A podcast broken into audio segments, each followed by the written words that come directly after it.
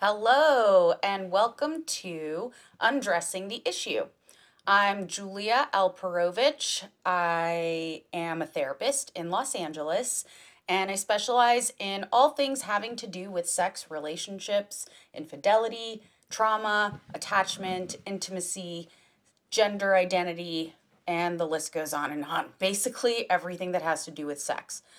So, uh, today I wanted to touch on something that comes up really frequently in uh, sessions, in relationships, in all sorts of different contexts, and that is attachment.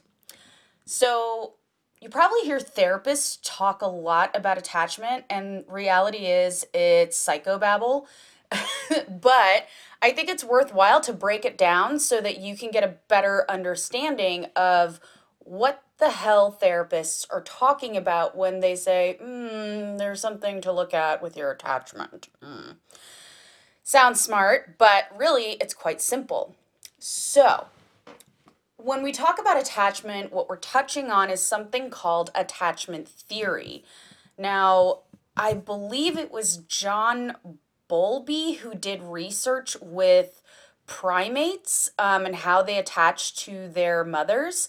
Um, and I think that's where it was born. But really, um, I'm not really sure exactly who came up with this theory.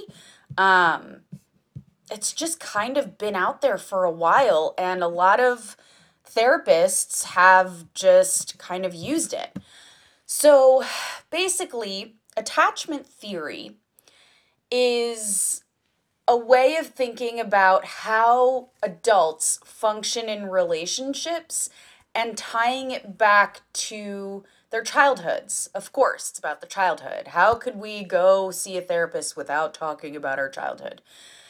But where what it breaks down to is how did parents and children bond, interact, what kind of relationship did they have early on in that child's life that influenced that child to then be a certain way in their adult relationships. So, this looks at the bond between the primary caregiver, more psychobabble, basically whoever's raising that kid, whether it's the mom, the mom and dad, the grandparents, adoptive parents, foster parents, whoever it is, um, how attached was that child? How was the bond? What did it look like as that child was growing up? So, the idea is that based on this, the child, based on this relationship, develops a certain view of themselves and their value. And they also develop an understanding of how relationships work based on these very early relationships. So, attachment theory basically breaks down attachment styles into four primary styles. Now, these are not cut and dry. They're not like one or the other or the other one. They kind of sit on a spectrum. Well, as far as I'm concerned, it's I kind of look at it as a quadrant. Um, and somebody can fall really anywhere in that quadrant and be a combination of different attachment styles.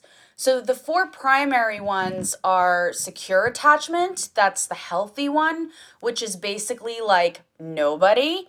Um it just means everything was perfect. Parents had the perfect combination of um discipline and firmness with love and nurturing and communication and that perfect balance is damn near impossible. And not to shit on parents, but sorry mom, my mom doesn't like it when I cuss, but um but I cuss.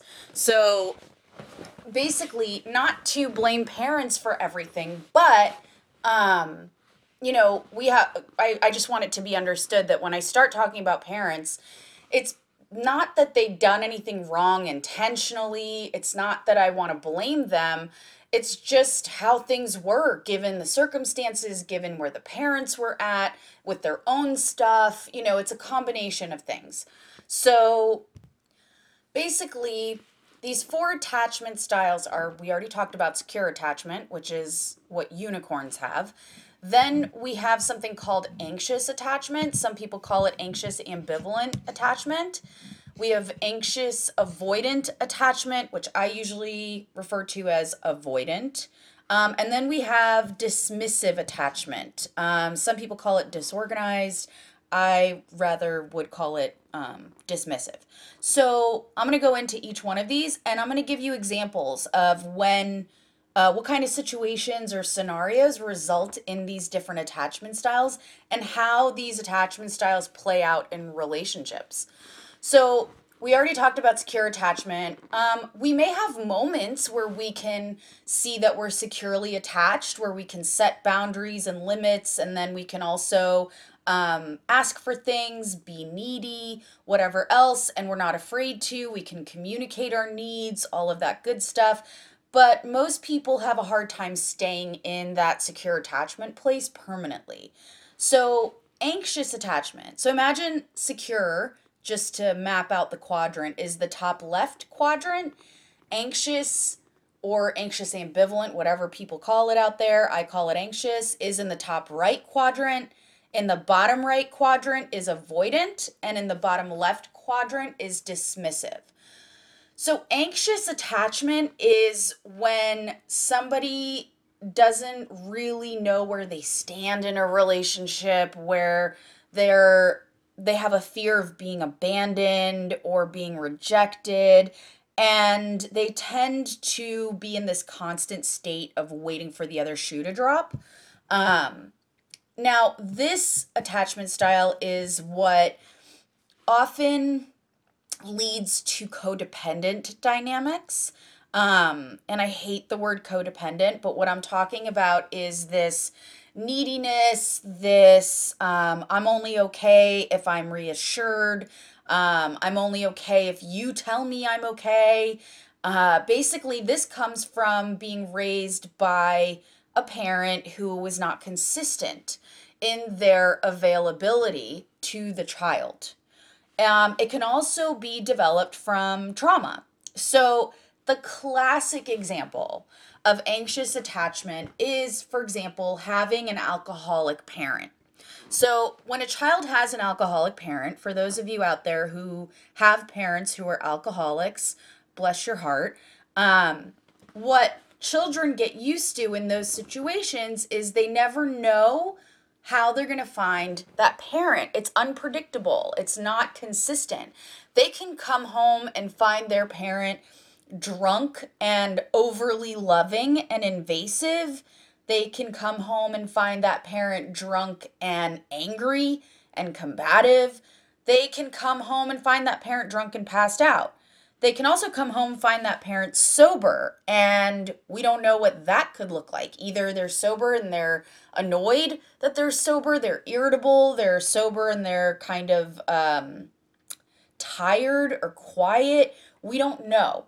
So this unpredictability um, causes that child to kind of walk on eggshells. Like as soon as we walk through the door, meaning we as that child, we're already kind of guarded because we don't know what we're walking into. It's this constant state of having to be in survival mode. Like, I don't know what I'm going to be hit with today. Mom could be on the floor, passed out next to a pool of vomit, or mom could be in the kitchen cooking up a storm, wanting to hug and kiss me and love on me and tell me how wonderful I am. And unfortunately, she may not remember that tomorrow. So it's this inconsistent emotional availability from the parents, meaning, you know, even if mom does sit down and have a conversation with me and she seems lucid, I don't know that she's actually present, if she's actually going to remember this, um, if this is real, if I can trust her, if she's not going to like flip on me. So, this is where that anxiety comes from. So, as an adult, having that experience as a child where you're you're always kind of guarded and expecting the unexpected you do that as adults. And adults with who have you know they're far in the upper right in that quadrant they're very very anxious they tend to um always be worried that the other person, their partner, is going to leave them, is going to betray them, is not to love them anymore, or is to fall out of love, that they're to be abandoned or hurt. They're always waiting for the other shoe to drop. They're always looking over their shoulder. And they could even test their partners with this. Like, do you love me? What if I do this? What if I do that? Do you still love me? Um, they can also become kind of clingy. So, you know, I don't want you to leave me. I'll do whatever it takes to keep you with me. Um, and that's where you start seeing those kind of unhealthy relationship patterns that can become kind of manipulative, but it's really coming from this place of insecurity. So, moving on to the avoidant attachment style, which is the bottom right quadrant.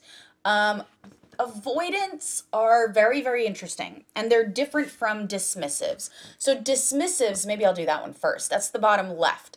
Dismissives are kind of an anomaly. So, these are people who do not want connection, they don't necessarily seek out companionship.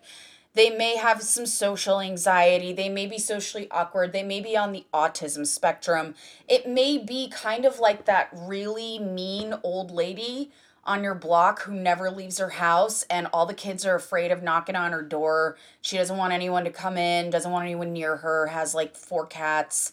You know, like that lady who's pretty um pretty secluded and likes to keep it that way. Um kind of hermits doesn't really want to talk to anyone. It's actually a bother to have to deal with other people. Those typically are people with dismissive attachment. And either it's the social anxiety or a social skill deficit issue, or it could also be, you know, something a little deeper, like some really intense trauma or uh, some type of personality disorder. It could be a number of things. Um, but then we go to avoidance. So the main difference that um, the, the main distinction between dismissive and avoidant is that avoidance actually want connections. They want relationships. They want companionship, whereas the dismissive does not. They don't want to be bothered. It's an inconvenience. It's a discomfort. It's not their thing, not their cup of tea. So, with the avoidance, they want the relationships, they want the connection, but they're only willing to let their guard down so much. They'll do just enough to get somebody, you know, in towards them to get that connection. But as far as maintaining that connection and, you know, really fostering that emotional intimacy, being open, being vulnerable, uh, no dice. That's not something they are comfortable with. So, with avoidant attachment, typically these people will remain guarded. They keep others at a safe distance. They don't fully let anybody in. They tend to be kind of quiet. They're not very communicative or expressive. Um, they tend to be nice people. I mean, they they want to socialize. They want you know relationships, but they're way more comfortable keeping them on a more surface level. Um, and now that is caused by a number of things. So, avoidance typically um, have a number of things that could have happened to them in their past. Um, they can have trauma. They can also have uh, alcoholic parents. Um, with the alcoholic parent situation, if they feel like they're constantly needing to take care of themselves or maybe even take care of the alcoholic parent, then doing the work of taking care of someone else in a relationship as an adult can be kind of off putting. And they were never really taught in their childhoods in that situation how to have their own needs met because the parents were not available to do so consistently. So, asking for something that they needed, being able to express feelings, needs, having, you know, conversations that are meaningful may not be something that was readily available to them as a child because the parent was so inconsistent. So the child never never really learned how to ask for that and have that be given to them consistently. So they learned that it's not always safe to ask and I'm not always guaranteed to get it. So as an adult, asking partners for something that they need can feel really uncomfortable. Um, it's it's kind of like uncharted territory because I'm not used to that. And also it may be the sort of thing where I don't want to be too needy. Um, because I remember when growing up, my parent was really needy of me, and I didn't really enjoy that. So I don't want to do that to somebody else. But meanwhile, they may not be getting their needs met in their relationships. And yes, partially it's on them because they're not asking for what they need. And so they may go about getting their needs met in unhealthy ways. So in comes infidelity, going outside of their primary romantic relationships to get needs met because they don't know how to communicate their needs safely, or they can um, keep it to themselves and become resentful until finally they kind of explode with it uh, because they didn't know how to communicate it sooner. So that could be part of it. Another scenario in which people can develop this avoidant attachment is having parents who are like what we call helicopter parents. They're like overly enmeshed and they're all up in your business and you don't really have any privacy growing up um, to the point where it's uncomfortable. And, you know, people who grow up with that can also develop an avoidant attachment style because they can um, basically be turned off by somebody constantly needing to um, go deeper with them or needing to see them on a deeper level. Um, the other piece of it also is that um, when they have enmeshed parents, in some cases it can turn into an anxious attachment because they interpret that enmeshment that um, invasiveness, intrusiveness of like everybody all up in my business as love. And so when they meet a partner who actually is quite balanced and isn't overly invasive, they it can make them anxious and fearful that oh this person doesn't really love me. If they loved me, they would want you know more and more of me like my parents did growing up because they loved me.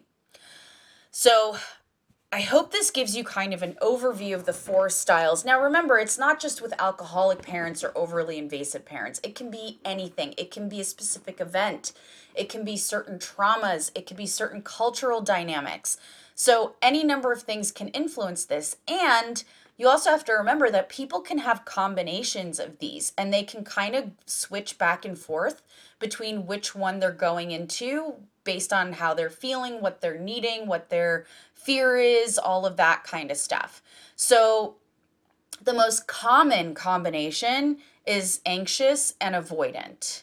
So, people will be kind of guarded and they won't fully let someone in and then finally they let their guard down and they let someone in and then they're so afraid to lose them that they start kind of clinging um, so they can kind of vacillate back and forth um, and it also can evolve over time. You know, if somebody has a really solid relationship with parents and they had a good upbringing and they're pretty secure, but growing up, things happen and, you know, dating and adolescence doesn't go well or, um, you know, they have some bullying experiences or whatever else, that can also shift. And I also want to be clear that at least I'm a firm believer that these attachment styles are not set in stone. We're not stuck with whatever we've developed for the rest of our lives. Um, we can do work on ourselves to develop, you know, some self awareness of when we do this, what makes us feel the need to go into these patterns of clinging or putting up our guard or whatever else or being suspicious. Um, and once we can gain awareness, we can really do a lot of work on ourselves in therapy to resolve some of those things to really kind of conquer them, feel better about them, um, work through some of those insecurities so that we could be really clear on what's going on for us in order to be able to communicate that effectively to everyone else around us our friends, our family, our romantic partners, our coworkers, whatever the case may be. So, how does this play out in romantic relationships? So, first off, the anxious and the avoidant are like the classic duo, like a moth to a flame. They complement each other. They have that pursuer distancer dynamic that kind of keep things keeps things going. Um, they tend to just like like a heat seeking missile. Like they just attract each other and they tend to play out these dynamics in their relationships of one is the chaser needs to be affirmed and validated. The other one is kind of um, a little bit distanced and will validate to some extent to keep the person around but to continue validating then is kind of like a a big demand on them and then it's no longer about them getting their needs met. So this tends to be a pretty complementary duo. Sometimes you see two anxious people come together, in which case they get kind of um, well enmeshed. They're they always have to be together you know, they kind of isolate themselves from other people. I have to be with you. If you have any other relationships or friendships outside of our relationship, then that's hurtful to me because I feel like I'm not important. Um, it's it's not a healthy dynamic. And then you can also have two avoidant people together. Um, people who feel comfortable having that safe distance, not having to fully lean all the way in, not having to really be vulnerable fully, not having to fully communicate about things. I mean, I call that Pleasantville, where you're just kind of coexisting and you're dealing with dynamics and you're going through the days, like going through the motions. There isn't really like a deeper connection or conversation you know it's it's just this it's almost like a thing of convenience and comfort and familiarity, but it lacks that really deep, deep bond. Um, but for some people, that works. So, and for some people, having the two anxious folks together and that, you know, kind of like, you know, the two meld into one, like we are now one unit and there's nothing separating us. We are now one person. Um, and we have to do everything together. We make decisions together. We, you know, whatever. We we're inseparable. We have to have our schedules align all the time. Um, all of that kind of stuff that works for some people too.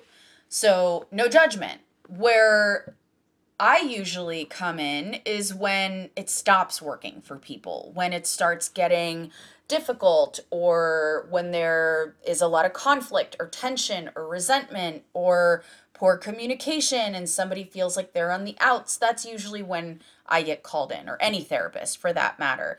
We don't see people who are happy. I, I I'm I'm sure you guys get that, but it's not like someone who's just got the greatest life and best relationships and is super happy and fulfilled and satisfied and has no traumas and no family of origin stuff. They don't come see therapists.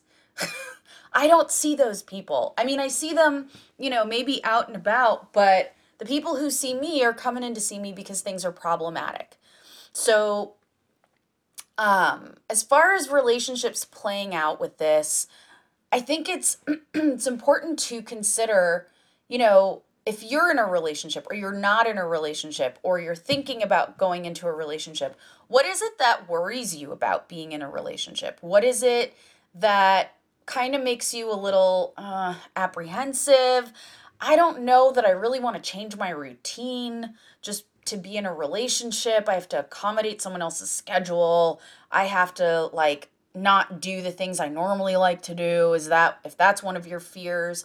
Well, if you're attracting partners who demand that of you, then there's a bigger question here you know, what is it about people who make those demands on you that draws you in? Is it appealing at first to have somebody want to kind of inundate you and um, completely penetrate your world? Is that appealing initially? And then does it lose its luster? And what what is it about that? Or, you know, I for some people it's I don't really have much of an identity on my own without a relationship. Um, being in a relationship kind of completes me and everything just seems better. I seem to be better. I seem to enjoy things more when I have a partner who does them all with me. Um, what is it about that? You know, what is it that scares you about having your own likes and possibly having them not match with your partners? What does that mean? Um, where's the fear come in? Basically, those are the things that I usually have my clients consider when we talk about these things. So, attachment plays out in all of this, in all of these different things. So, for example, with infidelity, when one person cheats on another person, the person who is cheated on reacts in all sorts of different ways. Some people will instantly leave the relationship, right? You cheated, I'm out. I don't tolerate it. It's not okay. It's a betrayal. It's painful. I'm pissed. Peace out. Right? Well, that could just be based on their principles, based on them understanding that they cannot forgive that. That is a non negotiable, it's a bottom line thing, and they're out. Some people stay, and some people start trying to fit the mold of whatever the other person needed or felt like they were missing just to keep them. And they can try to fit that mold in a way that um, can actually be damaging or compromising for them. So I'll give you an example, right? Um, I have a couple where the husband revealed to his wife that he's had some sexual compulsivity, potentially an addiction, where he's been acting out for years with prostitutes, with um, coworkers, with people everywhere and anywhere at the gym, wherever he can meet them, basically. Um, and it came out, and for years before this came out, this couple was pretty estranged. Like they hadn't had sex more than maybe once a year for at least a decade. They were, you know, just kind of co parenting and coexisting for the sake of the kids. And this came out obviously it was really really hurtful for the wife um, she was devastated and shocked and initially you know the husband was really remorseful had a lot of shame he was really um, he was really kind of crushed with having to come clean with this stuff and the wife just was like, I really appreciate your honesty. I want to give you the chance to work on this. You know, I'm not kicking you out. And initially, the wife started having more desire for him and they started having sex regularly. Um, and the wife was like thrilled. She's like, you know, this is, um, as painful as this is, it's also brought my husband back to me. And I missed him, and I feel like I'm making up for lost time. And I really, you know, I really love having him back and having this connection and the physical intimacy again. And she started losing weight and changing the way she dresses, trying to basically she's like, you know, I just feel better about myself. I feel I feel better in my own skin. I'm um I'm feeling myself. And cool. I'm all for it. Body positivity all the way. I think you should love the skin you're in. But here's my little red flag is if he hadn't told you about this, would you still be doing this? And the answer is no. So, are you doing this for you or are you doing this to keep him from straying again? Is this a trauma response? Is this coming from that betrayal and you not wanting to have it happen again and trying to do whatever you can to prevent it? Well, he can't go act out sexually with prostitutes if he's, you know, having his needs met and totally satisfied at home. Well, it's not your job, really, to make sure he's satisfied to keep him from straying. Whether he's satisfied or not, going outside the marriage is still wrong. And even if he's not getting his needs met, he needs to communicate that.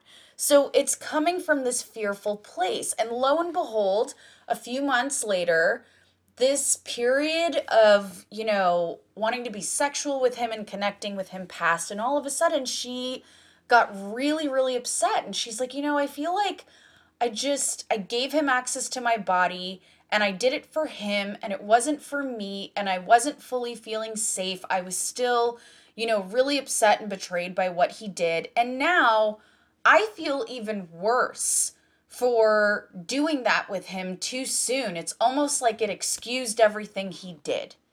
And I absolutely am not excusing it. So, this sort of back and forth thing, it can be confusing. It can come from different things. This dynamic with this anxious attachment, she went right into anxious of I'm going to violate my own boundaries and completely put aside my sense of safety in the relationship to try to ensure um, the stability of this relationship, that I'm not going to lose my partner, that I'm going to keep him around. Um, when he's obviously not been as invested as she's needed him to be.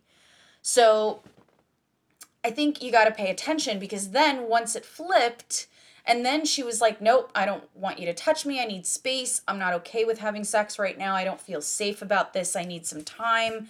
And um and so she had to set up some boundaries. So she kind of flipped into this avoidant thing where she wanted to keep the marriage and she wanted to see him continue to work on it, but the physical intimacy piece kind of um, got put on hold a little bit until she could reestablish some more trust and safety. So you see, she kind of vacillated.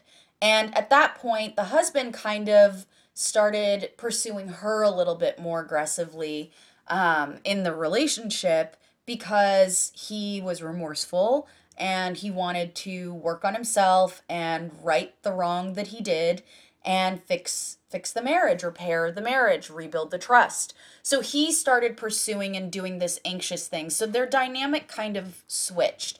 And that's normal. That's really common. But it's important to pay attention to these things and like what happens, what are the different circumstances that bring this stuff up? Cuz most people we tend to run on autopilot. Like we don't really pay attention to this sort of stuff. But it's important and it speaks volumes and it's not just you know, communication. It's not just pragmatics, it's deeper, more emotional stuff, and we need to pay attention. So, I hope this gives you guys kind of a basic overview of attachment. Um, I talk about attachment quite a bit, as most therapists do. And I want to make sure that you guys have a basic understanding of what it is so that if I do mention it, you can um, already be in the know and be able to follow along and not go, wait, huh? What's that?